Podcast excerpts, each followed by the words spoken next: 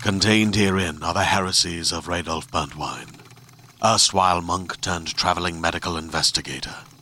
Join me as I uncover the blasphemous truth of a plague ridden world that ours is not a loving God, and we are not its favored children. The heresies of Radolf Burntwine, coming January 2nd, wherever podcasts are available.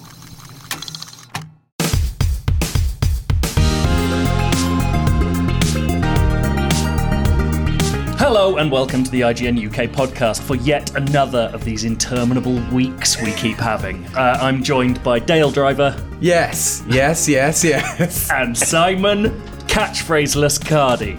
Hello. Can't do it. Can't do it now, can I? Can't That's wonderful. have Well anything done, mate. nice in this world these days. No, no, no, no, no. Uh, hello, boys. How you doing? All right. Is this all Sound. right? Just thought we'd have a little, a little bubble. a little bubble. Yeah, that's what. Is that rhyme and slang for I I remembered uh, Danny Little laugh. Dyer's incredible, uh, incredible. Uh, Who do you think we are? Episode? Do you ever watch Yeah, that? who- No, I haven't Who seen do you think you are? Yeah. Um, Where he's one of the related to best the bits king. of TV I've seen. I mean, uh, I do love Danny Dyer on TV. ahead of like the Bros documentaries, the first time since that episode that I've Right. truly enjoyed television. yeah. Um, Danny Geezer's Dyer's- got a drawbridge. He- Unfor- yeah, un- but in that episode, he goes. He finds out essentially he's related to royalty. It's Right. incredible, um, and it made me sing- single-handedly. That hour of programming made me love Danny Dyer, having fully hated him beforehand. Um, What was the one where he was talking about aliens in the sky and he and he called them that mob up there? oh yeah, but that's, that's it. His turn. I think he's fully self-aware about what he is Yeah, yeah, and yeah. what he does. I He- liked when he called David Cameron a twat. Yeah, that was good. And um, uh, what was the amazing tweet? Can't believe it's been X years since the, since them slags crashed a plane into the twin towers. He knows what he's doing. Um, yeah, but in that episode, he uh, talks about going to a lord's house and he says, "I'm off to have a bit of bubble with a lord," and that's stuck in my head there forever. we go. uh, um, I often think of Danny Dyer when I think of you. Do you? No. Oh, I think of uh, Charlie Hunnam when I think of you. Really? Football time.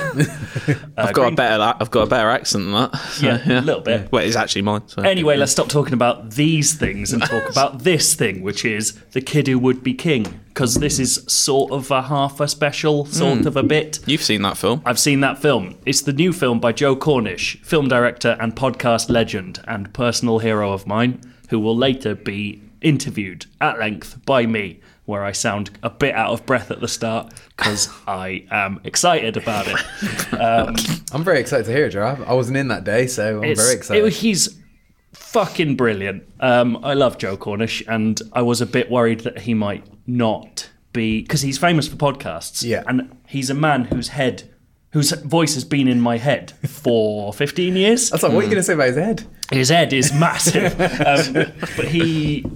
And there was something very uncanny about listening back to the podcast because it sounded like I'd done a big supercut of things he'd said with me replying Oh to him. my God. Because I'm Mm. so used to him talking that hearing my voice next to it feels wrong. Do you know what? Yeah. Taller than I expected. He's massive. Yeah, he's he's taller very than tall. me. He's a bit taller than Joe. A good couple like inches taller than Joe, I'd say. 6'2", 6'3", I'd say what like is it? four, six I'm four. six two. I'd say he's Six, about three, six six, four. You can Ooh, check. 'cause Who would there's a have little- thought? There's a little photo of us. Um, I just want to put it out there because a few people asked on Twitter. We didn't talk about the doodle story. That's someone else's podcast content. You wouldn't have talked about it. I will say, if you haven't seen it, uh, if you don't know about it, just ignore this whole bit. Um, if you haven't seen it, if you know what the doodle story is, Adam Buxton posted a picture of the doodle. It's fucking incredible. It is a good doodle. Um, but we didn't get into that. What we did get into immediately was that we sound the same according to lots of people in my life. What did he And- think of that? Well, Actually, no, I'll, I'll let, I'll let- Oh, let I'll- you, yeah. I'll let you wait and Why find doesn't out. he explain himself, Joe? But before we get to the interview, because I'm I'm excited about even talking about the fact that there is an interview in this, and I've done that. Um, Kid Who Would Be King is uh, his new movie, and it's a strange one. It's definitely pitched younger than Yeah. Attack the Block, which I think because you go, oh, they're both films about a young cast fighting sort of fantasy stuff in London. Yeah. I had it in my head like, oh, those two things will be sort of on par in tone. But he quite early in our interview talks about the fact that it's for seven to thirteen year olds. Right. Like it's a Okay. kids Yeah. film designed for kids, and like he wants adults to enjoy it. My experience as an adult watching what it was that it was good whenever their kids weren't speaking. Oh, like really? it's a really it's a surprisingly competent action film quite a lot of the time. Like genuinely really good sword fights. Okay. Which I wasn't expecting at all. There's like great fight choreography in here. And it has this sense of um, basically the story is kid finds the sword in the stone in a uh, sort of building site in London. Of course. And he finds out that he's whatever, new Arthur. They never I forgot to bring this up. They never get into the fact that he is meant to be the new king of England. Wow. Oh, and the queen is definitely still around. They mention the royal Is that family. the sequel? He just kills, the, queen. Yeah. I hope so. That'd be great. um, Do they go back into? Do they? Is it like Lord of the Rings at the start where they do a, a backstory of the store? they do a brilliant thing, which is like a cell shaded animation. So he's got a storybook of the the legend of King Arthur and the Knights of the Round Table. Right. But it's told through this like mad moving storybook animation. It's brilliant. Like I was watching it. I said I think I say it in the interview. I was like, I would play this game. Like it looks wicked. Um, and so it gives you that little backstory. He finds the sword in the stone. He pulls it out. Uh, he gets his mates on side. He gets some bullies on side. They form the new Knights of the Round Table. Nice. But what happens is that um, every night at 1 a.m., time stops, and everyone who doesn't hasn't been knighted by him disappears. Oh so London's just empty, and then these fucking mad, like flaming skull monster knights come out of the ground and attack him. And there are these succession of like really good action scenes. Um, but what connects them is like Grange Hill level dialogue, uh, what like acting. Hmm. but you don't like. But you don't like that part of it. no, It sounds- Oh, no, I love the action scenes. I just don't like the bits connecting them Do where you they're not think having it's to talk. a nice, a nice contrast of like Grange Hill style mixed with this ridiculous overtop I CGI monster think fight? if I was a kid, I would be well into it and I'd be paying less attention to the fact that the best friend character seemingly has never acted in his life. Yeah, I think if that- when you're a kid, you don't care about stuff like that. Like I'm, I've like it sounds quite similar to like when I was a kid, I was obsessed with the Page Master, the film. Oh, I love it's The incredible. Pagemaster. I bet the acting in that film is Oh my God. terrible. That's if I alright. went back, That's where I learned the word cranial. oh, there There's you a go. bit where he says no cranial damage about himself, go. Bill Macaulay. but um, yeah, I imagine it's got that sort of vibe. And yeah, if I was nine, I'd probably love it. Yeah, and but there is uh, it builds up. He he talked about it quite openly. It builds up to a scene at the end where because they show this in the trailers, he like gets the whole school on side basically, and there is a siege in which knights attack a school, and it's basically like Home Alone, like they've rigged the school using stuff from the school to be a medieval. Oh They should have just castle got Macaulay siege. Culkin in. by the sounds of it. It's I mean. fucking wicked. Like, I right, was just okay. watching it, being like, Jesus, this is brilliant. I know Joe Cornish directed, but did he write the script as well? He did, yeah. So it's Oh, okay. based on an idea he had as a kid, and he's just kept it ever since until he amazing. got the chance to actually write it. I wish I had good ideas. I know, it'd be amazing, wouldn't it? Yeah. Um, I was reading a thing. Uh, Rolling Stone did a cover story with Jordan Peele. Uh, Hmm. Came out yesterday at the time of recording, and he talks about how he's got this like whole notebook of ideas because he spent a few years high all the time and just wrote down all his mad ideas. and he's like, "Thanks, high me. Yeah, yeah. That's all my films ever." Um, I was trying. To, there's something else about Kid Who Would Be King that was fun, but I can't remember it. What's the Adam Buxton cameo like? The Adam Buxton ca- Without cameo spoiling it, I is guess. Uh, more extended than Attack the Block, but unfortunately, slightly. He's not that funny. He's just sort of Okay. there, Oh, and right. he only does a silly voice for like a second. and it made me a bit Oh, sad. That was what I was going to say. It does a really good job of what one of my favorite things about Attack the Block was how it uses like unfashionable London architecture Mm-hmm. as a thing. So in that, the giant tower block was meant to resemble the Nostromo, and it was Yeah. shot you know, in really stylized ways. And in this one, your bog standard like boxy school, it like they use it as a castle. And by the end, you're like, oh yeah, quite it's cool. just the castle. Like it's it's a really nice. It sounds like it- Mm. like- use of stuff. It sounds like it's a great popcorn film. Yeah, it's like really it's- good fun. It's super inventive. Um, I just, I just the kids.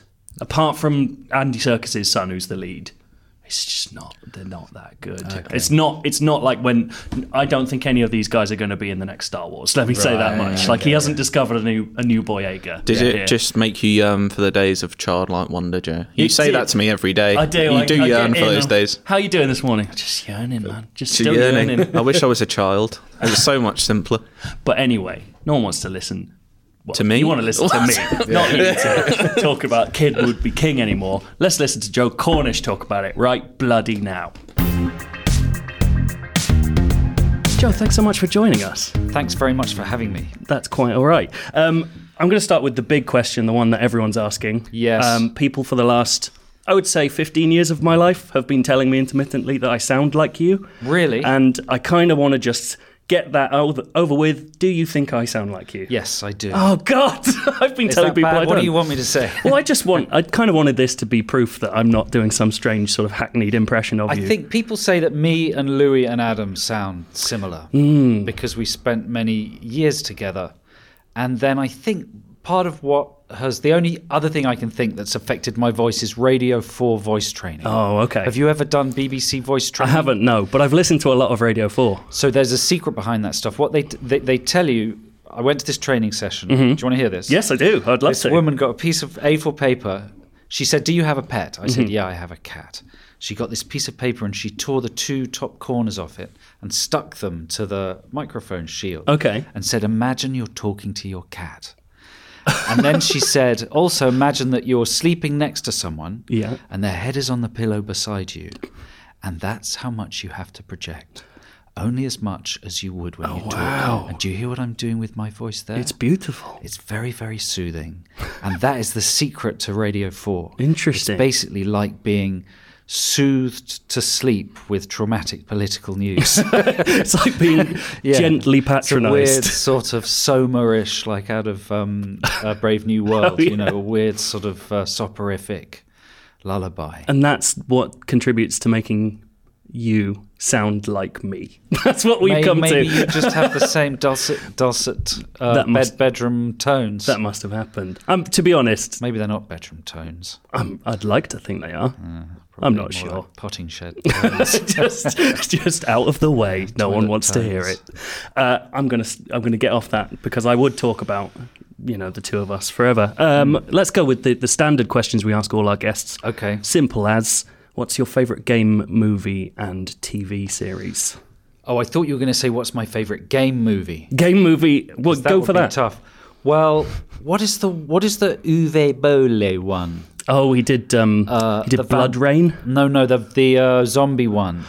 Oh, the zombie He one. did a zombie one, which is incredible. Was it House of the Dead? House of the Dead? Yeah. that is an Based on an- extraordinary film. On an arcade game with an already. yeah, and I think with, with movie adaptations of video games, you got to go low to to, to find something Mm-hmm. Yeah. really solidly worthwhile, don't, don't you?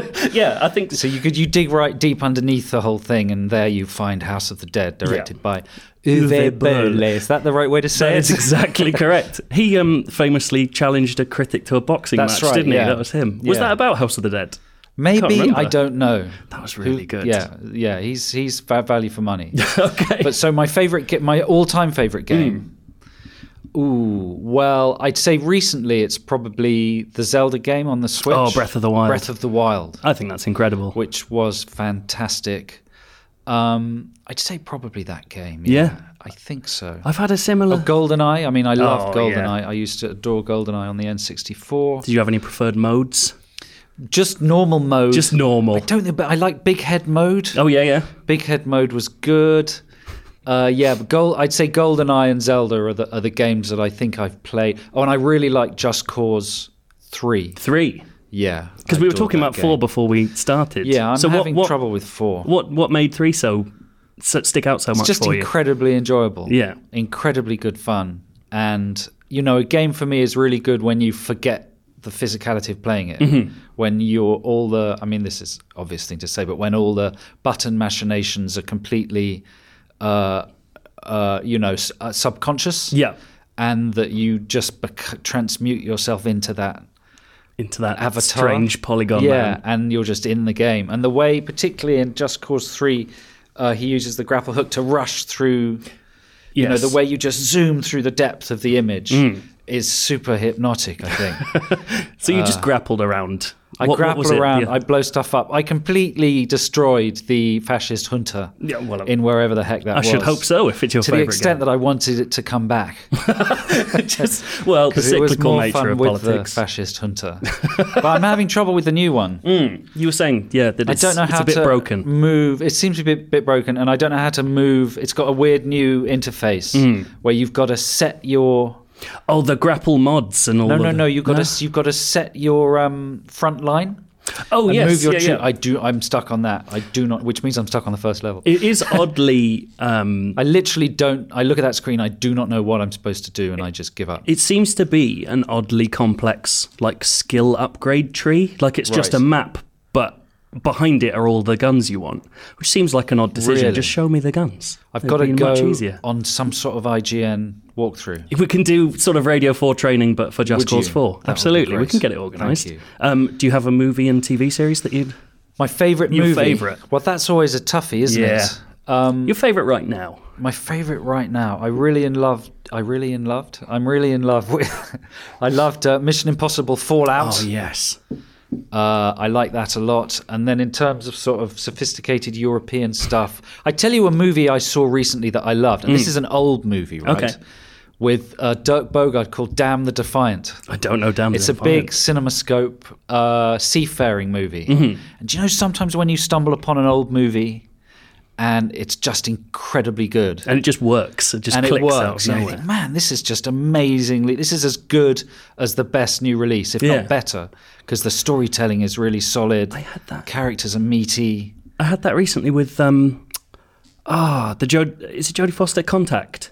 That's a good movie. I just That's came one across of Adam that. and my favorites. I, I think someone I'd watched. A, I loved Arrival. Um, and came across that uh, because someone had said, "Oh, it's, you know, Yeah. it feels like a sort of spiritual Robert successor." Zemeckis. Ah, just brilliant. It's really good. He does amazing stuff with um, depth. yes, and Uh. like and just the madness of the end of it when when it fully gets into this is what it's like being in an alien Yes. ship. oh my god! Yeah. they've thought this all through. And when she meets her dad on the Oh. yes, beach. Very The strange. begin, just the beginning of that movie is incredible. It's so good. going through time and space. Anyway, we're not here to talk about contact. I apologise. We're here happy to talk. to talk about contact. well, maybe we'll come back to it. Okay. Um, but we're talking about the kid who would be king. Your Yes. new movie, Yes. which I saw the other day. I Oh, enjoyed. good. It was I. I didn't realize because I'd watched the trailers. Hmm. I didn't realize how much of an action film it is.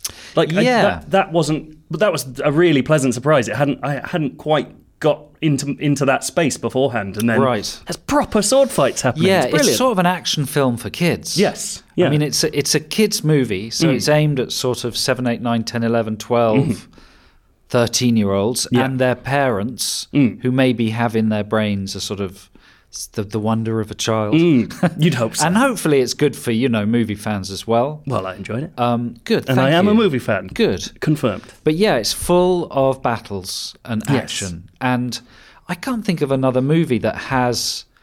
You know, the point of the movie was really to hark back to films I'd seen as a kid, films that for kids that have kids in them. Yes. And I felt there weren't many movies like that around anymore. You get mostly grown ups in spandex or cartoon Mm. dogs or cartoon people. And I used to love movies with four kids with kids in them, like seeing yourself Yes, in the yeah. action when you're young. So that was the idea. And I haven't really seen a film with this much action in it because in Harry Potter, they sort of point wands and say things. But in this one, there's a massive army of kids in armor fighting undead knights, and there's proper battle action. I wouldn't. I wouldn't.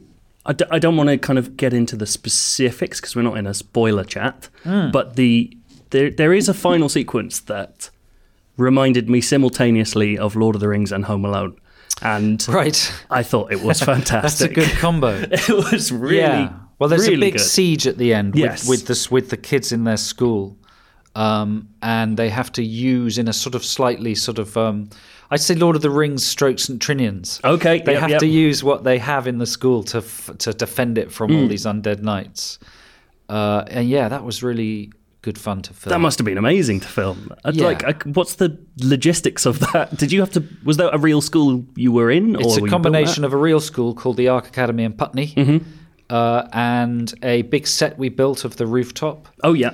and then sets we built for the corridors and then stuff done on the back lot The- with sequences like that you just you have to break them down Yes. and uh, and into little pieces and then you just nibble them off Hmm. one by one with a bunch of choreography and things going wrong and Well, well nibbled. It was very Thanks well a lot. nibbled. I love a nice nibble. it's like a movie carrot. I was I was going to ask sort of where did you start with this because it is such a big mix of ideas, as you've alluded to there, Hmm. like what was the jumping off point for you? Well, the jumping off point was the idea of a normal British kid finding the sword in the stone, which is an idea I had when I was 12 or 13.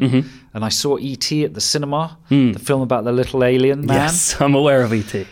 And uh, I also saw in the same year uh, John Borman's Excalibur, because it was a period Hmm. Oh, right. Mm-hmm. in the 80s when VHS videos were new and there was no certification. Oh yeah, of Like course. Hmm. legislation is always behind innovation. Uh, and so uh, that was the case with VHS. So there was a little window where kids could rent anything. Mm-hmm.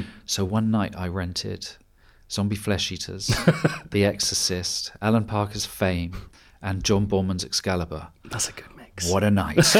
uh, and Excalibur, you know, they all had a very traumatic effect on me, but Excalibur in particular, because it felt like a science fiction film. It's set in the ancient past, but it's so bizarre and otherworldly that it feels like it could be the future.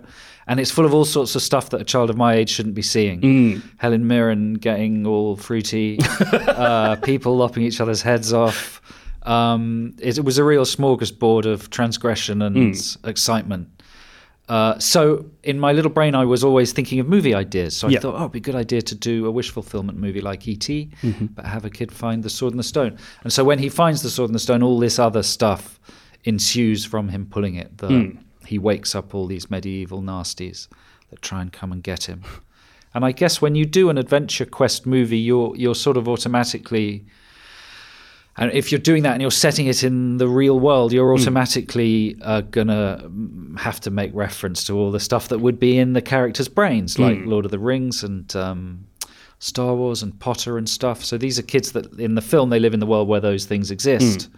and part of the story, in fact, is how their narrative diverges from what they're led to believe should happen in, Yes. in stories like that. Yeah. that's a really long answer. I, I loved it. Cheers to you. Bye. Hmm. I'll, I'll ask you a really long question whilst you take a sip. Um, I think that's you, you hit upon something I've been sort of increasingly thinking about recently, which is there seems to be a trickle of kids' films that respect kids a bit more than they used to. You were talking about people in spandex and, and cartoons, but we we do seem to be building a middle ground that sort of draws on both sides in a way. So I thought Into the Spider Verse. If I saw Yeah. that as a kid. I would have gone insane. I just Yeah. like I would have. I mean, I haven't seen anything like it now, and Yeah. I'm aged. Do you think so, it owed quite a bit to Jet Set Radio? That Oh, that a movie? hundred percent. I was watching it and thinking this reminds me of a Dreamcast game. I think it's that one. and it's the, the feeling of that that odd feeling of, uh, a- and which actually Kidderwood King has at the start as well of sort of living like a living comic, a living cartoon. Mm. That becomes more fun to play because it's almost magical that it moves at all. Right. So that that idea of I, I would love a Spider Verse game that could in some way replicate the effect of those images Yeah. and the way they're presented to you. Um, I read an amazing thing about how they animate the characters every two frames, but every That's right, character is yeah. on a different frame interval, so they they're ticking along at different sort of paces, or not paces, but it's Yeah, different the intervals. different styles of all the different. I'm not an inc- animator. Incarnations. But I thought that was amazing. And yeah, the, the Kid Who Would Be King starts with an intro which had a very similar effect where I was like, I would play this game if this was a game. The- it you- Mm. starts with the, his little storybook coming to life. So it starts with two uh, well, 90 seconds of animation Mm-hmm. by this brilliant Spanish company that did all the stuff for A Monster Calls. oh, right. Yeah, really beautiful stuff. Yeah, that, that's hard work. I can imagine.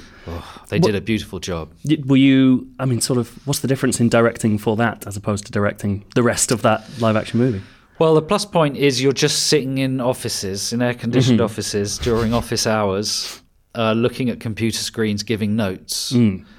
But it's like it's like it's it's like thinking of an image in your head and then trying to go through a chain of Chinese whispers to get it Right. done. So you're sort of directing people's imaginations as opposed to their actions Yeah, in yeah, a way. yeah. And so you're it- so so inevitably the process is it's just they're getting it slightly wrong. Hmm. Mm. Not because it's wrong, just because so it's it's just no do that, no do that, no do that, no do that. And it's and sometimes it can become a bit um tiring. Hmm. But not to say they weren't brilliant. They were amazing. And often they do stuff that's better than you could ever have imagined it. And what they turned out was was really, really good. That's cool. And I mean, it's also after Attack the Block, which I'm sure many of our listeners will have will have seen. Um, it's your second time with a predominantly a like a youth cast. Yeah. What brought you back to that again? I don't know. It- It's this. This is definitely a younger cast, and it's you know, Attack the Block was for teenagers, Yes. really, older teenagers, because it's got bad, naughty things in it, and this is for this is for younger kids, so it doesn't have any of the drug use or the throats being ripped out or the f bombs. Um, I don't know. I did try and get a bunch of movies off the ground between that and this that Yes. did not have young people in them. But this I wrote based on that idea I had as a kid, and it was always going to be that story. And this is the one that, for better or for worse, came to fruition. So I, you know, uh, I think that's it. It's just something that happened sort of organically rather than intentionally. Right. I, I mean, I did. The, the one thing that really st- stuck out to me during that film was uh, we've got Louis Ashbourne Circus front and center. Yes. Uh, son of Andy. Yes. And I did find myself occasionally going, he reminds me of a monkey I once knew. This is like- which is really odd to have a flash of like Yeah. an animated character Yeah. in other films Yeah. from uh, just a young child with a sword, which is not something I expected going in. It was great. Well, he's really brilliant, Louis. And in fact, one of the nice things about working with actors of this age is they're s- they're really excited to be in the movie. It Yes. was the same with Attack the Block, and and, and I, I think sometimes it's more of a day's work Hmm. with older actors, but it, it creates this energy on the set where it feels like a sort of um, you know, uh, incredible opportunity Hmm. and this rare moment for everybody. And um, and Louis really brilliant, really gifted, really talented. He's part of a cast with all sorts of different levels of experience. Yes, yeah. So it was a real meritocracy when we cast.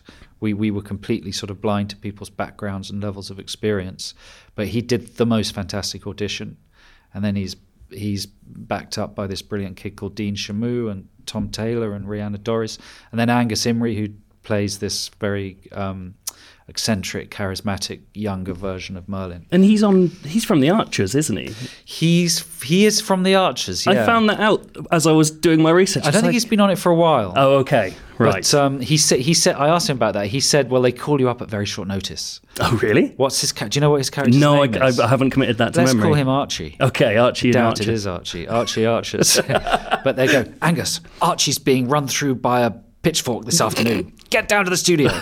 and you're like, oh my god, and you have to. Hot foot. I'm not a listener to the Archers. I can't Mm. say I am either. Um, I love it, but I love it sort of um, from a distance. but uh, Like yeah, an he is absent indeed. father. Yeah, exactly. I uh, yeah. I, I was about to go in a, a sort of reverie about the Archers, but that's Yeah. not worthwhile. But worth too mu- anyone's there's too time. mu- We did a thing about it on on the radio show once because there's a lot of sighing in it. yes. oh, Angie. That's the- That's the best one. A sigh that turns Yeah, into a to a word. word, yeah. That really. so I did a cut communicates. down of an episode with just the sighing. Oh, I do remember that. Sounded very erotic. it was. Yeah. I was a younger man and when I heard that for the Yeah. first time, and it had a powerful, Yeah. powerful effect on me. Sexy farming. Exactly. Um, I, so when I went into my screening, it was in um, it was in a room where they they said sort of have a security guard to take away your phone and sits Good. with it to watch the 'Cause you film. cannot be trusted. No, absolutely not. I, Yeah. Mm. I was planning on filming it. They nabbed me right at the last minute.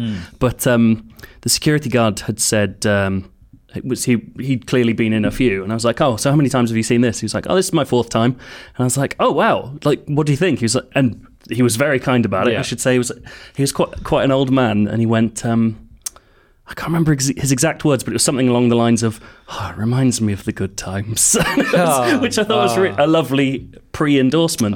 But he also told me that um, John Boyega and Kathleen Kennedy had been in the screening room the day before. That's and right. had a Where did you watch. see it then? It was the Dolby screening rooms in Oh, really? Soho, which Okay. was lovely. Very good audio visual experience, I should say. Yes. Um, Mixed in Dolby Atmos, so it would have yes. sounded very good. I did. Yeah, they did see it, and and like Ca- Kathy in particular, Kathy Kennedy, who Hmm. produced the film about the little alien Oh, yes. and many others. like her response was very important to me, and she was she really responded well to it. That must be very cool to have Yeah, have very these cool. these figures swirling around, and Yeah. and John, of course, who you you're- Yes. you gave him his big break. Well, I di- I did. I guess I did give him his You big did. Mm-hmm. break. Yeah, but then um, he definitely took it and ran with it. and yeah, he liked it very much. He said he emailed me and said um, there, w- there w- not enough kids got killed. he said like "Ah, should have done it like Attack the Block, where a couple of them got. In fact, a couple of reviews have said like Kid Whoopi King is very bloodless. Uh, the hu- like, what do they expect? Yeah, there was a I'm moment- not going to have a kid walking around with like a massive gash. And, Well, when we I mean, watched, maybe they're saying I should have attended to that level of reality, but I think by the end of the movie it becomes sort of heightened. it and, would be uh, quite yeah, strange. yeah. I, I was wondering about the, the siege section, whether whether we were about to embark on yes. the most well, maybe kid-killing- maybe if I do a special edition one day, they'll I'll shoot some new scenes of like piles of moaning young bodies and like children being carried away on stretchers and I, stuff. I mean, I'm not saying I'd welcome it because that would be committing something to audio that could come back to haunt me. Yeah. But it sounds great. Um, I, I was also wondering, watching it, if you agree with me that this is the first post Brexit kids film. Because it does Well, it is the- loosely yeah. grapple with, so, you know, wider s- sort of div- division in society around. It does. You know, that's more of that's a sort of coincidence because that's the legend that uh, King Arthur arrives to unite a divided Britain. And in the fifth century or whenever it was, all the, there was no king and all the tribes were warring. Sorry, I got a little lemon and ginger, but they were all warring, and so so it's just a sort of. Um, coincidence. You know, sometimes I worry about that because it's a fun escapist entertainment film. It's Hmm. not like a political lecture. No one's going to take their kids to see Benedict Cumberbatch in the Brexit film. Not that he's With in his, this, but you know, with what his I mean. big bald head. yeah. That would be strange. Uh, but it's def, uh, you know, it was definitely like when I was a kid. When I thought of this in the eighties, it was a comparatively depressing time to some extent. The IRA were blowing people up all over the shop. Frankie Goes to Hollywood were like doing two tribes, so there was the threat of nuclear Armageddon. You know, Raymond Briggs's um, "When the Wind Blows" Yes. was around. Tears for Fears' "Mad World" was in the charts. so even when you're a kid, even though your life is full of fun stuff and homework, Yeah. you do get a little sense of the adult world percolating through, don't you think? Absolutely, and I think that's what the film does as well. It's, Yeah. it's never addressed head on in a in a you know, we're, Article Fifty has been passed, Yes. which would be strange, but it does have a feeling of they're passing newspapers with the headlines that we would recognise Well, from when today. we and- Mm. designed those those papers, we had to think of the words that would ping out, Mm-hmm. and they're fairly broad words. It says war, it says chaos, it says division. Mm. And we had to write this sort of articles in case anyone in 4K like paused it to read them. I like doing that with movies. If there's ever a do, do you do that when someone holds up a page? I've I've done it a few times. I can't Yeah. say I've thought about doing it in I every always movie do it I because see. I, think it's always a little measure of um, how kind of uh, obsessive with detail they've been. yeah. So if any, if you see a page of a book, I'll pause it and read it. How what's what's the best find you've ever made in a, a 4K read? That is an in deep question. I would I'd have love- To, I'd have to research, but usually people get it right. Sometimes you just get the same paragraph of text just Hmm. repeated over and over. if it's a, but most people now, qu- you know, thoroughly There's not like like Ipsum there's no Lorem page stuff. in his book in this film. If you freeze frame it all, it all makes Mm-hmm. coherent sense. and so you wrote all those newspapers. Did well, not uh, the his storybook. I did the newspapers. Okay. Mm. I didn't. But the point of this answer is they're all stories like when it says chaos, the story's actually about the weather. right. when it says division, it's just some random political thing. War, there's always a war happening somewhere. Yes. So you know what I mean? It just it just um, hopefully it'll still work regardless of. The, Oh yeah, absolutely. Yeah, but 'cause- but it's certainly yeah.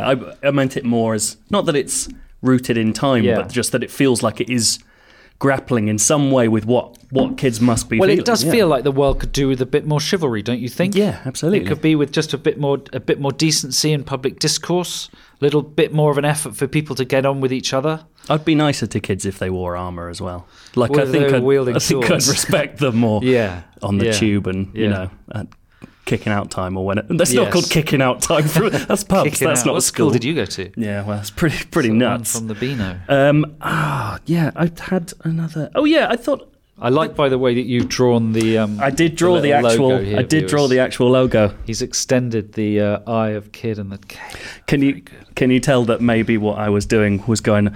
Oh no, I don't have enough questions. What I- what will actually help is Doodling. if I doodle a bit, and you've played We can directly just- into my hands. Well, we can talk about video games more. That w- I if should you say want. that was when I was about five questions in, not not all of these. That's enough questions, I think.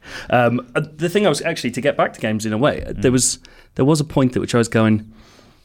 The structure of the the because we've got a, a sort of day to day time limit for how long they have before uh, Morgana reemerges, and we have Mm. clock. yeah, and we have a, a sense of progression and all like in my very game addled head, sort of leveling up. Each night is a harder challenge, and they have to get more Mm. Yes. skills and sort of Yes. level up throughout the film. Which afterwards, I kind of caught myself going, maybe that's just how films are made. Maybe that's narrative structure. Somebody, and what I'm there doing was a is- tweet that was going around. Somebody said uh, this this film is like a, and it was an acronym I didn't know, a JRP. A JRPG. What does that stand for? A Japanese role playing game. so we go. Final Fantasy or and the like, that kind Yeah. of thing. Yeah, and there Or- are elements of it that feel that way to That's me. good. I like that. Yeah. But, you know, one of my all time favorite movies is Die Hard. Yes. Starring Bruce Willis. and that is like a video game in the best way. It don't- Oh, like, yeah. Sometimes people use that as an insult. Like, they're like, oh, this is like watching someone else play a video game. You know, it's all action and you don't feel connected to the characters. Die Hard is very much not like that. But it's where the story structure is almost directly connected to the physical structure of the space and because it's set in a building, all the levels are very deli- delineated, uh, and there's a sort of boss level. There are different levels of antagonism, so it starts with the, you know, with the um, a one cop car, then a bunch of cop cars, then the RV, then the helicopters. Um, so I really like that. I really like, I like video games. Yeah. and I like the unity of space, action, and character. Um, yeah, and I think the as the Die Hard movies go on, they become less good because they become more open world. Yeah, absolutely. and what they're really g- where they're really good when they're constrained to a limited location. Just Cause 4 wouldn't be a good film, essentially. What you want is a. Do you think? I bet it's in development. Just Cause Four, no, because you'd have to replicate all the broken bits. I mean, someone should do that. And in fact, the the game, of, the film of Snow Crash, you know, Neil Stevenson's novel Yes. that I've been attached to for yonks, that has all sorts of elements where um, I wanted to try and fold in glitches and brokenness Mm. into a movie. Because if you had an entirely photorealistic virtual world, Mm-hmm.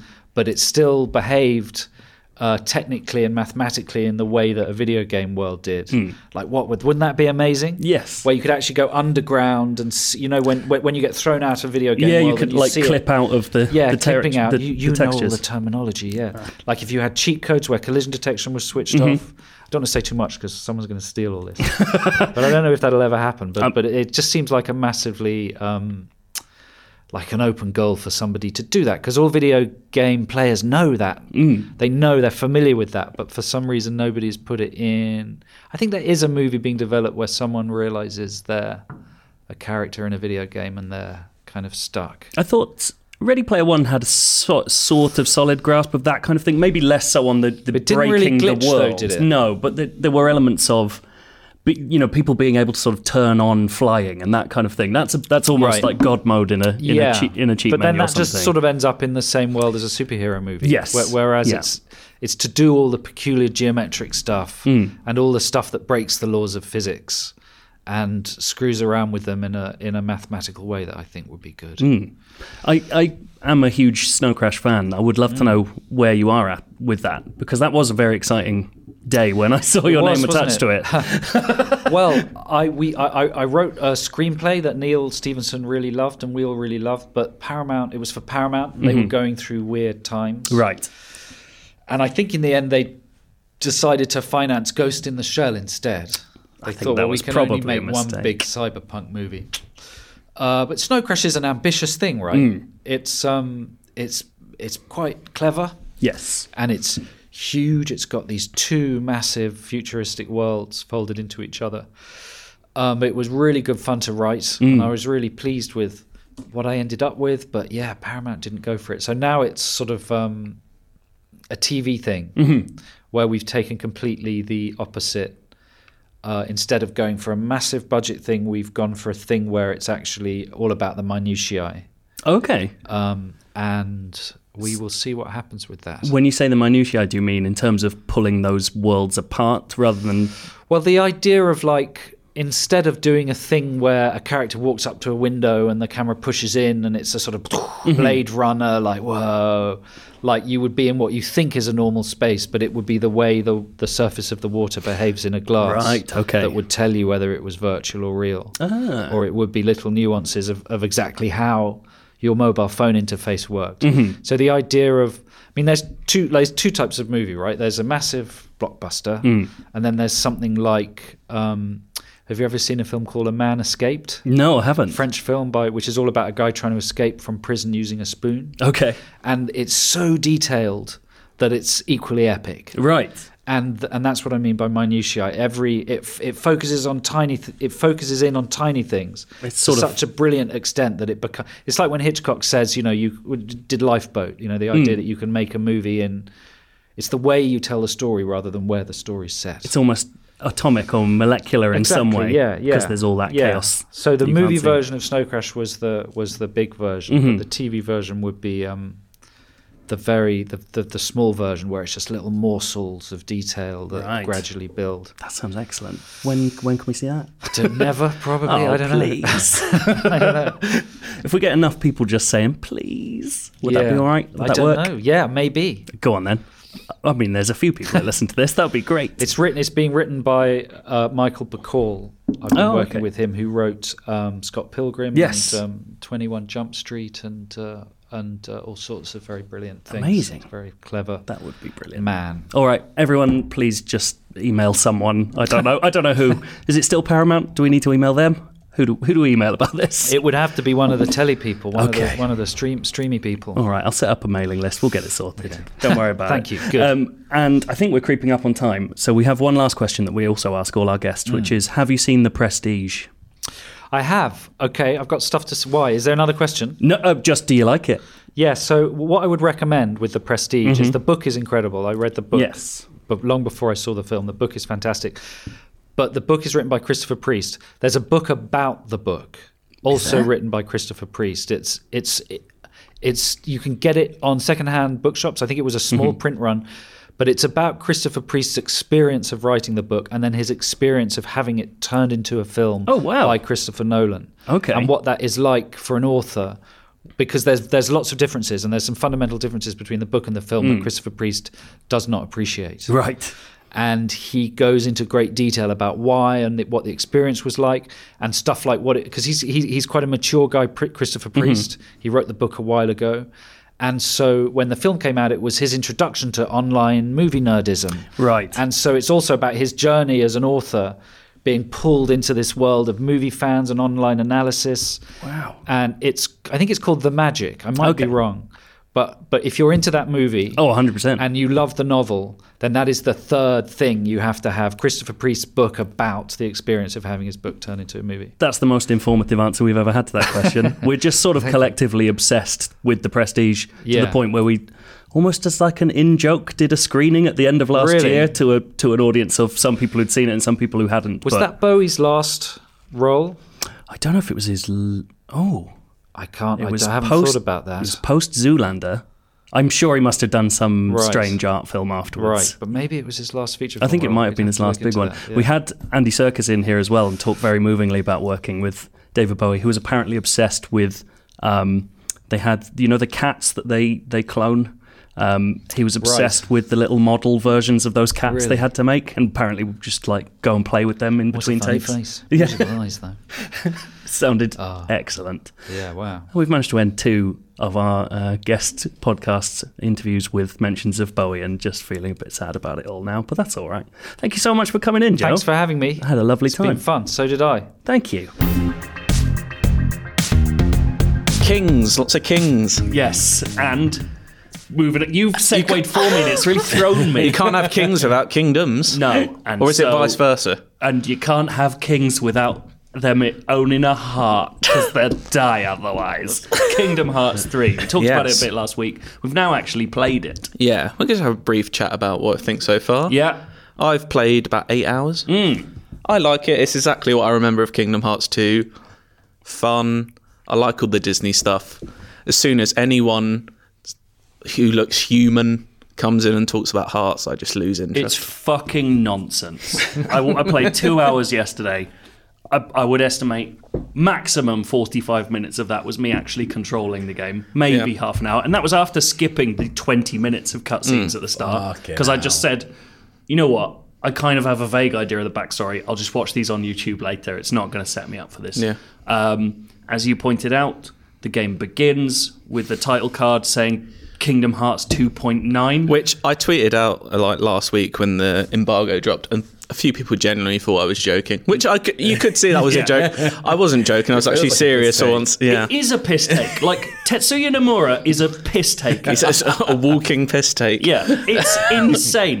The fact that, like, having met the man, the Hmm. fact that Mickey Mouse dresses like Tetsuya Nomura in this game Uh, yeah. is one of the biggest. Like, this is.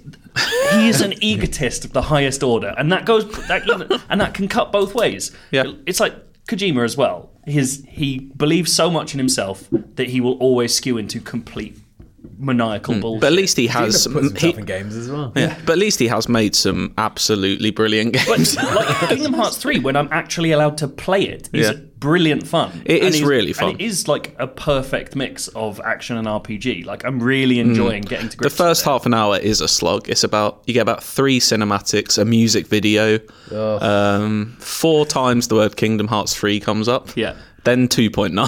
yeah. So I, I respect so much of what this game is because there can never be anything else like this again. No. Because it's a, it was a contract signed 20 years ago when it wasn't clear what games would be. Mm. Yeah. And we're now here and it's insane. like it's completely ridiculous. But the overarching story just doesn't interest me whatsoever. But I do the little vignettes in each world you get are nice. Some of them are. I've done. I'm one and a half worlds in. I won't say which ones, just in case Yeah. people don't want that spoiled. Or Wait, which what was order you that? Oh, was do? that a spoiler as well? No, that's we out know- there. we know There's they're seven out. Disney worlds. Yeah.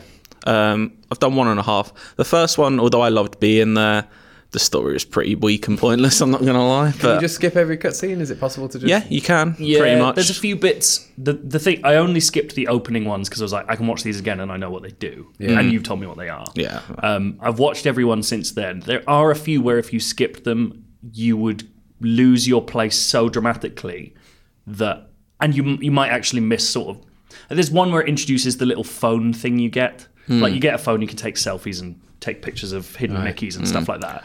And I think if you didn't see that and suddenly it was flashing up a tutorial for it, you might be a bit lost. Right. Okay. Which is annoying because there's a lot of shite to get through until they there's tell you so you've got a many phone. systems, and I mean, there's a lot of tutorials, but it actually needs more tutorials It does. We were talking the this morning. upgrade, like the, it doesn't tell you a lot. But I'm sure this is me. I've only ever played Kingdom Hearts 2. If you've played every single game between, you know these systems. So I think this That is all the shouldn't be- culmin. yeah, I know, but Bollocks. like you have to play. that's every how these game. games are. Yeah, but um, I really do want to get across. I know I'm being mean about it. I do It's really, really want to fun. get across when you are allowed to play it. It's wicked. Yeah. like the the combat. I love uh, the the upgrade system that we were just talking about. uh, Mm. It, I don't know if this has always been in Kingdom Hearts, but. To, the thing it reminds me of is Near Automata, which has one of my favorite upgrade things, which is you earn abilities, but you only have a certain amount. In Near, it's like hard drive space Right, to okay. install your abilities, but Hmm. you can uninstall basic stuff. So you could like if you need like that one point extra of stuff, you can go like I don't really need a mini map, so you can just take your mini map away. Oh, that's cool. And so in this, you can like uninstall moves if you want stronger moves or like little, you know, if you want treasure to be magnetized to, you could be like "Oh, I don't really need like that bit of that combo. So I Yeah. Oh, can just take that out and then I can add treasure magnet. And I'm like, nice. that's really exciting. It doesn't fucking tell you that exists. I just found it by accident in a menu. Um, but then you- the, the attraction flow stuff. There's an early boss fight where you end up on a train Mm. shooting fireworks out of the train spout, and it's like God knows why. it's yeah, no idea why, but it's one of the most spectacular things I've seen in a game for the last year. It's fucking amazing. Oh Yeah. um, yeah, it's it's It such is a really weird thing. fun. It's just, yeah. Didn't they at one point in Kingdom Hearts used in the past used to have loads of square characters in, like well, Final Fantasy characters? Yeah, they allude to that in this. I think they kind of, unless that's a big thing later on, it feels like they've just gone. You know what?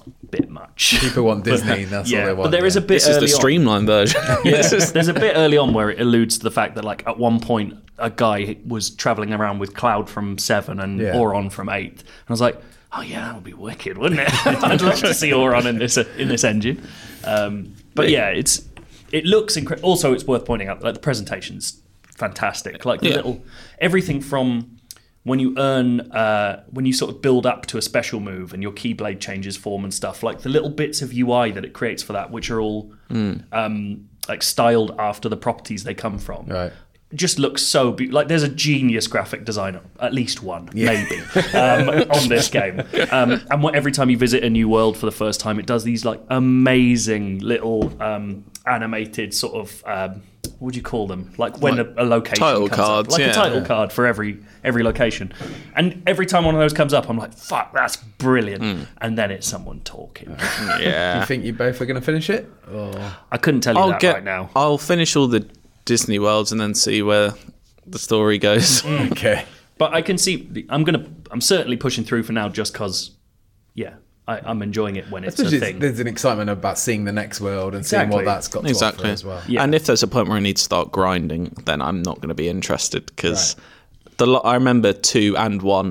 Um, I've been told about one. The difficulty spike near the end is absurd. Oh, really? I've heard it's not as bad in I this haven't one. read that in so the yeah, reviews and stuff. hopefully I can get through without being stuck at any point because I just want to see everything in it. I don't need to. Com- I'm not a completionist when it comes to this game because there's too much. Hmm. Yeah.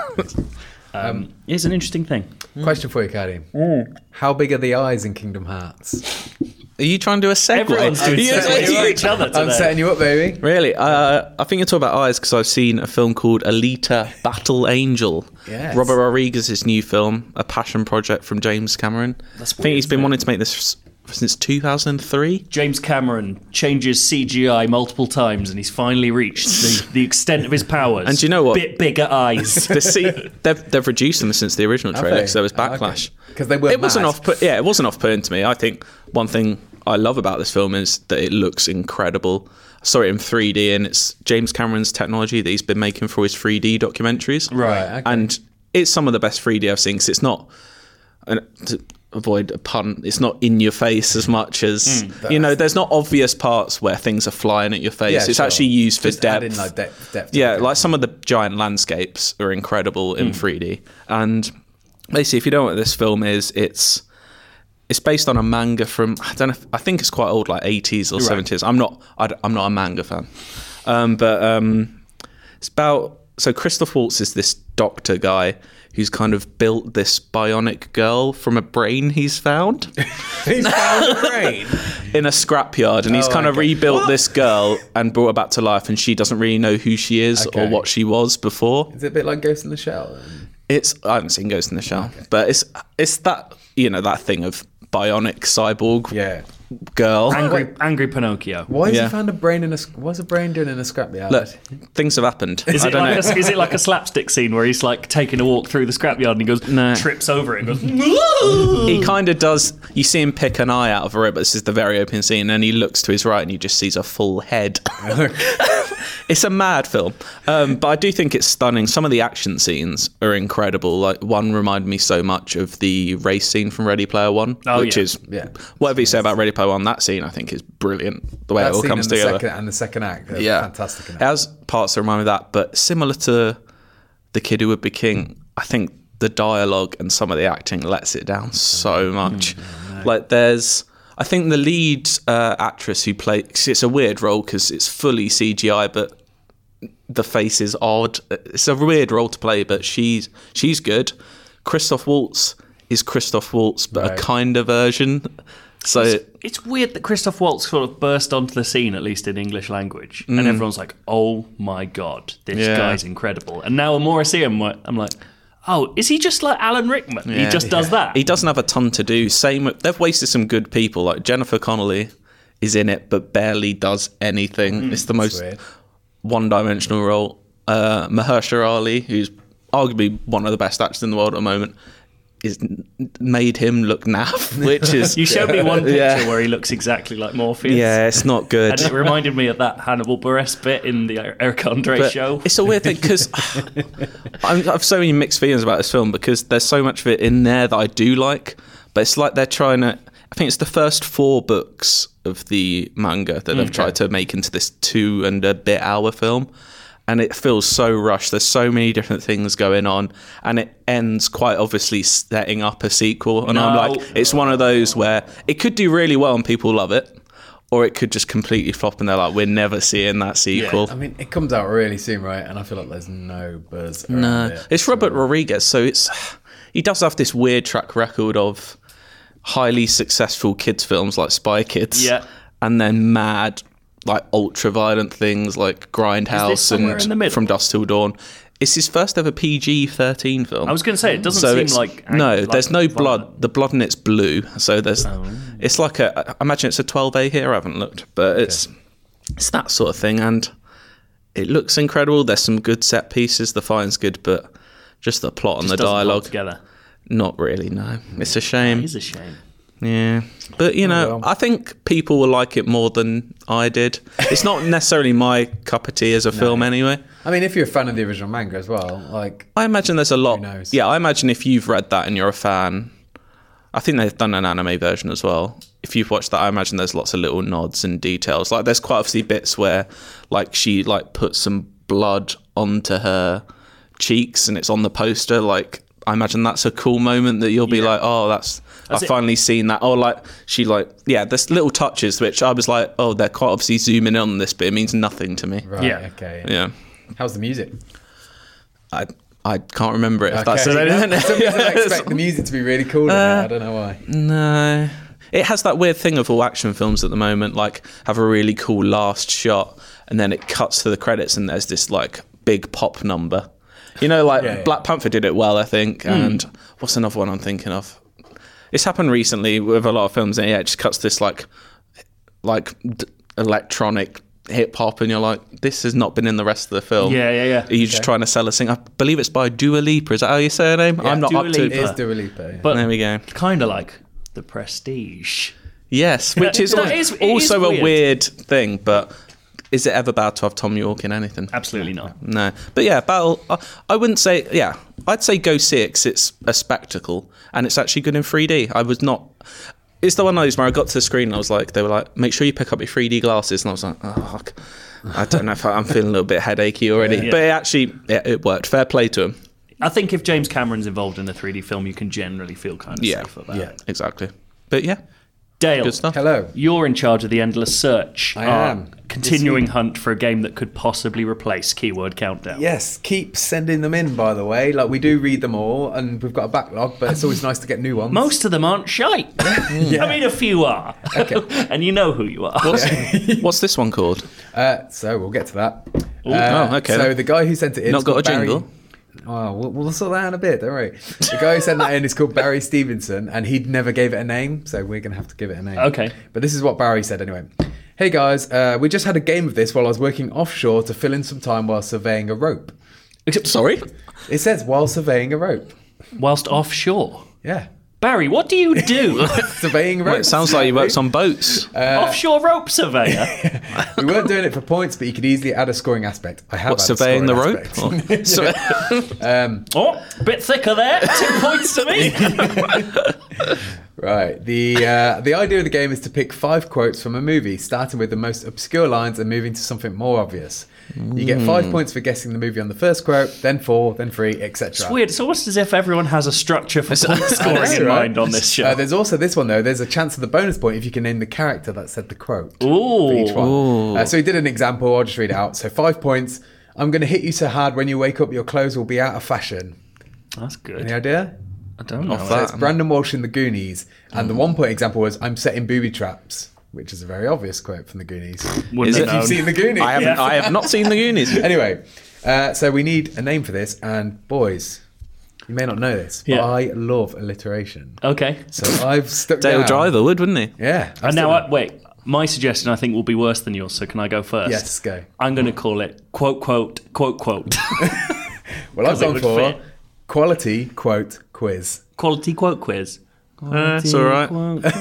You got a better suggestion, Nick, can't Uh, That- you? quality quote quiz. Uh, go. what fucker said it? No, that's five syllables as well. What knob said it? Obsed. Keep it clean, mate. What Knob said it is good. I do like that. Let's go with that. Okay, here's the jingle. What? No. It's what? No. What? No. It's what? No. What not said it? Right, okay. Are you ready, boys? Yeah. Remember, it's five points for the first one, one point for the last one, bonus point if you get the actor, uh, the character who said it. Ooh, Okay. I'm is so a ready. link. There is a link. There is a link. There's always a link. There's always a link. Movie one. Did you come back to say you forgive me to save my soul? Ooh, that does ring a bell. It sounds like a lyric from a. Bad Okay, I've I'm Song, soul. purposely not yeah. reading it like I'm not performing. Is that from a them. Seal song? Save my soul. So did you come back? To, s- Constantine. no. Damn did it. you come back to say you forgive me to save my soul? By the way, I'm not actually. I'm. I'm not going to say no. I'm just going to. If my you say the soul. right one, I'll say yes. Oh, Okay, right. Ghost. Actually, I will say no. I'll change my mind. Okay, so no one's getting that one. Next quote. No one's from nowhere. Back to the Future. No. no idea. Oh, this is. I feel like I know this. Next one. We're going to win this war not by fighting what we hate, but by saving what we love. Oh god, I know this is so annoying. Edge of Tomorrow. Nope. Saving. Saving Private Ryan. Ready Player One. Nope. Oh, it's some- Okay, I'm moving on. You think you can turn him, pathetic child? I cannot be betrayed. Oh, it's. Is it Force Awakens? No. Uh, Return of Last the Jedi. Jedi, Empire Strikes Last Back. Jedi. Last Jedi. Uh, that's Cardi for two points. No can you one's name the from character who said that? The- does the same person say them all, or is it? No, it's different. Okay. Most of the time it's different. Well, I know that. Uh, so it's. th- sorry, it was the. You think you can turn him? It was. You think you can turn him, pathetic Snoke. child? Yes, it was Snoke. So you get three points, Cardi. He Right. The Last Jedi. Moving on to film number two. Don't think I would have got that. is a knob as well. I may not be a man of God, Reverend, but I know right and I know wrong, and I have the good grace to know which is which. Fuck! Oh, I know this. Gangs in New York. No. Oh, I'm gonna have to push you, Jay. There will be blood. Just saying it. No. Next one. Next quote. Everyone and their mums is packing round here. Oh. Hot Fuzz. Yes, Yes, that I was knew. it. ah, you just and that- beat me What's the to character it. name? Oh, I can't remember his name.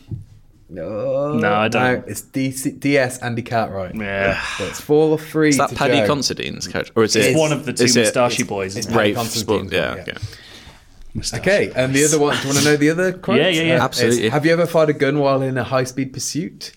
Uh, drop in and see me sometime. My discounts are criminal. Oh, it's And good, isn't it? Two blokes and a fuckload of cutlery.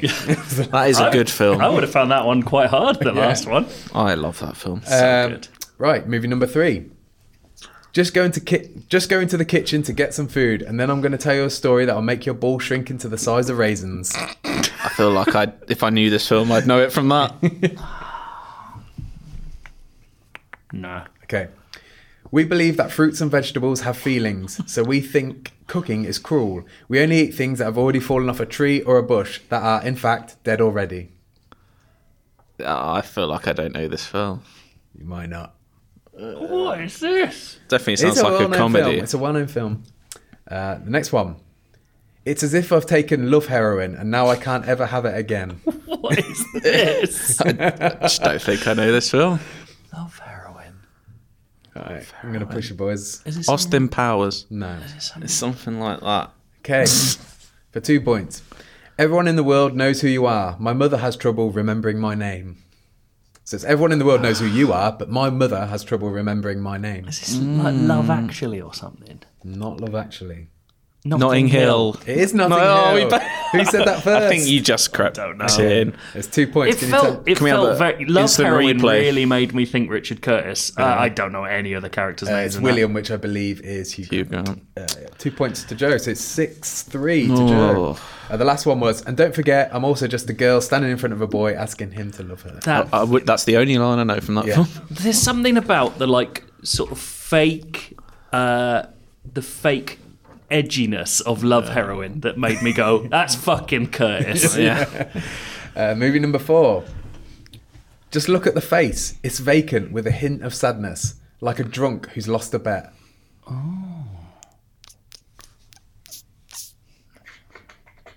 Oh. No, no clues. No, no, no. Okay. Though no one, though no one official is prepared to comment, religious groups are calling it Judgment Day. Independence Day. No. Mars Mars attacks. Attacks. Ah, that's not it's weird that we both went for that. innit? 2012, The Day After Tomorrow. No. No. no. Fuck! I think I know this. Godzilla. I'm going on to the next one for three points. Is it the World's End? No. Who died and made you fucking king of the zombies? Children of Shaun the of the Dead. Oh, is that Cardi? That was Three Cardi. point. Who says it, Cardi? Uh, sorry, what was the quote? Who died and made you fucking king of the zombies? Oh, is it whatever? Is it the Irish character? No, I can't remember the name. No, it's Nick Frost character. Is Ed. it? Yeah. I, j- I honestly don't know any of their names in these films. I know Nick Sean. Angel and I know Sean. Uh, the other quotes were, as Mr. Sloan always says, there's no I in team, but there is an I in pie, and there's also an I in meat pie. And last one, we're coming to get you, Barbara.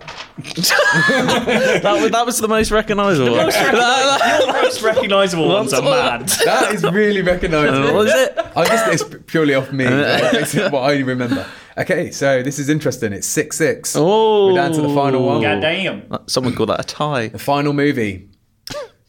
Wait, I didn't steal anything. I was returning something I stole. Oh, I know this. I feel like I watched this in the last couple of days. You got an no. answer? No. Okay. Next one. All those years ago, you picked me. What did you see in me? Oh, come on. I, s- I watched this really thought this would recently, be I easier think. than This is actually Yeah. quite tough, isn't it? Turning Okay, I'm going on to the next one. You give godlike powers to everyone. It's going to be chaos. Oh, sorry. Yeah, you give godlike powers to everyone. It's going to be chaos. Bruce Almighty? No. Watchmen? No. Oh, Captain America. No. Oh, fuck. What is that? I watched this really recently and it's bugging me so Is it The much. Incredibles? No. I'm going to have to go on to the next one. One question. Is it too late to change the name? The Dark Knight? Batman? No. like powers to everyone. Oh, The Social Network. No. Oh. God, what is this? I know what the, this is going to to change. change Do me in. The You're name. absolutely going to get it on the last one, by the way. Yes. So Too it's Let's going to be a change fight. the name. The Ready name. for the last one, The boys? Godlike Powers one is definitely one. Do not screw with the regulator. If that regulator Is Ghostbusters. No. if that regulator is compromised, you would go subatomic. Ant-Man. And that. Oh, Yes, Cardi gets Oh, it. Who God. says it, Cardi? Uh, uh, Hank Pym. It is Hank Pym. Two Nice. points. So that's six, no, eight, six. God, that was Bloody. tense. What is the link? The movies were Ant Man, Shaun of the Dead, Edgar Wright's involved in all of them. No. Damn it. He's in Ant three of Man, them, though. Shaun of I the don't know. I Dead, can't Notting remember. Hill, Hot Fuzz, and The Last Jedi. know. Ooh. Notting Hill's a weird outlier in that. So's the Last Jedi, I think. They all have characters in joke that tap the block. They all Joe have Cornish. characters. Joe the Attack. the Block. Sorry, I, actors that are in tap the block or in Mm. Joe Cornish films. I feel like I'm going to give you that, Cardi. It's the link is that Joe Cornish has been involved in all of these. Right. yes. Yes. You were He's so an close, extra in Edgar, right? Notting Hill. Yeah. Of He was course. an extra in Notting Hill. Yeah. Didn't know that. Fair play to him. Yeah, you've that's taught me it. something, Dale. Not only have you entertained me, you've t- taught me. All right. Let's do some feedback, shall Yes. we? Oh, feedback. Yes, I got the first piece here. Ooh, on. Dale! Right. This is from Quinton from South Carolina. I like the name Quinton. Yeah, it's good. Isn't it? Reminds me of It's like a UFC Quinton fighter, Quinton Fortune. Jackson. Uh, last week you were talking about movies not to watch with your parents. Hearing y'all, I can't say y'all. Yes, you hearing, can. You just did. hearing you all. hearing you all. hearing y'all discussion reminded me of memorable experiences along the same vein. When Quentin Tarantino's The Hateful Eight was being released, you may remember they had a special 70mm roadshow screening. Well, six of my friends and I drove around three and a half hours to the closest of the 100 theatres across the country to see the film in all its analogue and wide format glory. Fair play, Q. It was an amazing experience. The next day, my mom asked me how it was. I excitingly told her about how much of a great time I had, but failed to mention that I had mixed feelings about the film itself. A few days later, she texted me to saying, that movie was really weird. she unfortunately took my excitement about the experience as a recommendation to watch the movie with my stepfather. I, I unknowing, unknowingly sent my mother to watch Samuel Jackson. can't even say a sentence. Samuel Jackson orally rape another man on film. Do you know I Jesus, um it's graphic, I isn't watched it? that f- I really like that film and I watched it for the second time recently. I completely forgot about that whole Yeah, story and that's scene mental, innit? and, And that that's they the end. actually pretty much show it as well. That's the end of the first act as well, isn't it? Uh, yeah, it's like halfway that whole through, isn't it? story, Yeah. like, the whole blowjob bit. I think that's one of Quentin Tarantino's best, but I think quite low of him. I really like that film, but I think I- I it like takes far too long to get to the building, to get to the Mm. haberdashery. It's You'd it's about almost- fifty minutes before they get there. That's I- it. I You'd love it. almo- it. would almost feel like a more exciting film if it was just like they're there and we Yeah. don't know why and everything else. Oh, But then you 'cause- don't get all the setup of the letter I mean, and they, the, they want you on side. Well, I of mean, you Samuel could do Jackson. those things in I different suppose, ways. but I'm I not saying like just it. chop it. I, I liked it. I thought it was good. Uh, he also says, uh, "P.S. More Football Manager." I, that's all in caps, by the way. Uh, I loved hearing about Dale's son, Donovan. He's a good lad. Donovan's an edge. Uh, I don't know shit about soccer, but I love the segment.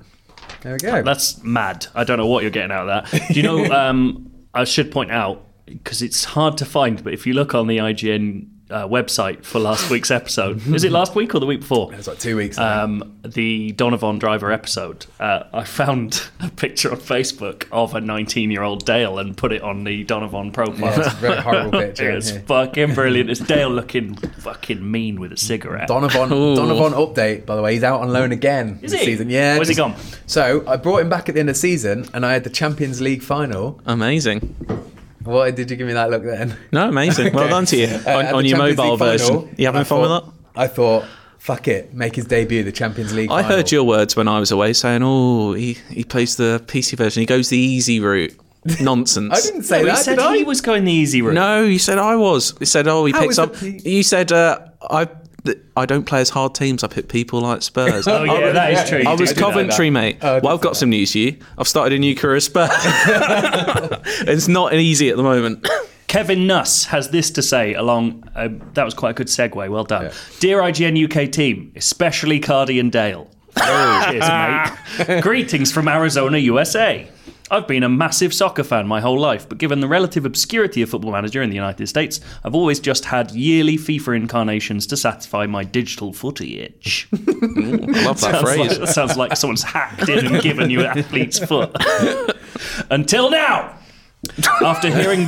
That's going to peak, isn't it? Yeah, after hearing Cardi and Dale gush over their respective football manager exploits, I decided to finally give it a go, and I was immediately hooked.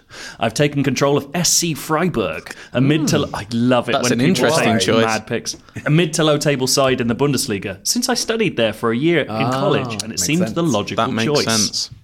He, s- you said makes sense, just as he said logical choice. Hmm. I'm happy to report that I've led the squad to two consecutive top ten finishes in a very tough league. Yes. Here's the problem. This work takes signif- this work takes significant time, and when I've been on the computer for a few hours, my lovely girlfriend tends to ask, "What the hell are you doing over there?" And then he says, "Bolstering up the midfield for a tough stretch against Bayern and Dortmund," which doesn't seem to cut it as an acceptable answer. Please help me explain to her why this needs to be my part-time job until the lads start seeing real success in Europe.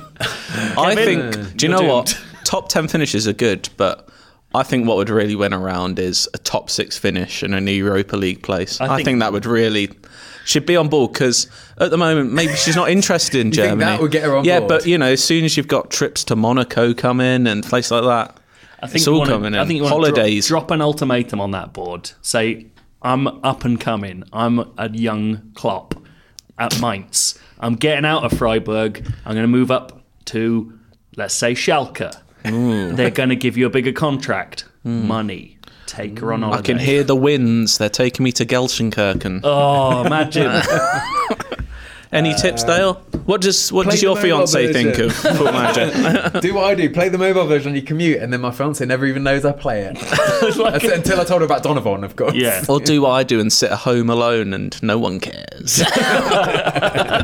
You're a dirty little secret boy. Creep me out that. Mm. Cardi finishes off, so to speak. I was gonna, nah, I won't say it. Uh, this is from Bruce Harrison. He says, "Hey dudes, you may or not may or may not remember me, but I wrote in at the end of last year of a story about me being a dick to Chris O'Dowd. I do remember you. It was funny. yes. anyway, I work with 3D printers, and I can explain how they work in a way that hopefully won't bore the pants off you. This I do is- remember this conversation. Uh, this is because I was 3D scanned to be scorpion. turned into a statue being strangled by scorpion. Ah. Uh, and uh, we were wondering how it would 3D print my arms, which were facing down like this. Any update on when we're seeing that? Nope, weeks apparently. Ah, okay. Well, here we go. Here's how it works. Basically, the printers use two different kinds of material a solid build material and a dissolvable support material. Dissolvable. The machine prints the parts off in a big block, then you wash the print in a type of acid. The acid dissolves the support material, leaving the build material in place. That's clever. That's how you can print movable parts like bike chains and cods, etc. Hope that helps without being too complicated. I think that was a very good explanation. Bruce, you're a legend. How like load bearing are they though? I wonder how much weight they Oh, can take. Here we go. Factory How- Daniel's how- back. Imagine all these arms and this just this little strand that can be dissolved by acid. How- Like, how My arms solid- aren't that weedy. How solid is a little build strand. material? You know. no, I was talking about the bit in between, the support. no, isn't he saying it's like printed in the build material with the support material around it? Is it like a web s- around? I would between your guess arms? that. Yeah, and then something. it's just like I thought it was like one washes little it down with the acid. One little I think we strip. need diagrams slash a time lapse. I think Bruce. I think Bruce should uh, 3D print all of us. That seems like a lot of time, 3D money, print. and a waste of it all. 3D print Donovan Driver and a Coventry City kit. Yes, please. you gonna do sketches of him, or are we just taking your nineteen-year-old Facebook Uh, photo? and you could do that, or I could let his. wh- Who is it? Bruce. I could let Bruce's imagination run wild with him. See what you can come up Brilliant, with. mate. oh, amazing. he's gonna be disgusted. 3D printing's already not a flattering medium. it's hardly my If I get a class. statue of Donovan. He's going on my desk forever. Well, there's that's, that's the call out. Imagine if we got like 30 in the next week. well, thank you for joining me, boys. Thank you for joining me, listeners, and also Joe Cornish. He was nice. Yep. Come back, be my mate. Mm. Bye. Bye.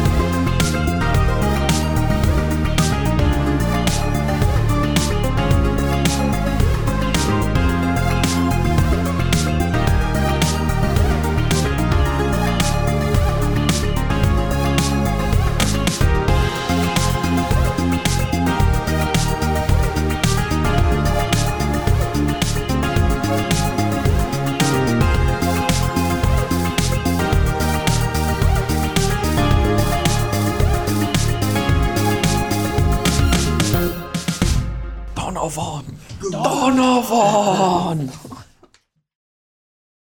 Hey there, this is Justin Bartha. I made a funny new podcast, King of the Egg Cream. It has the greatest cast in the history of podcasts with actors like Louis Black, I'm torn by my feelings for two women. Bobby Cannavale, You can eat it, or if someone hits you, you can put it on your cut. Melanie Linsky, I wonder what these marvelous things are that look just like boiled chicken feet. Jason Ritter, I can break things and pick locks and kill people. Michael Stuhlbarg, The whole point is to inspire people that they should make themselves better. Ari Grainer, No, don't whet its appetite. What are you, an idiot? me, Justin Bartha, That's not just any egg cream, that's a Lemke's special. and all narrated by the hilarious Richard Kind. This is the story of Harry Dalowitz and how he rose from nothing to become New York's king of the egg cream. So if you like funny true stories, come listen to King of the Egg Cream, available wherever you get your podcasts.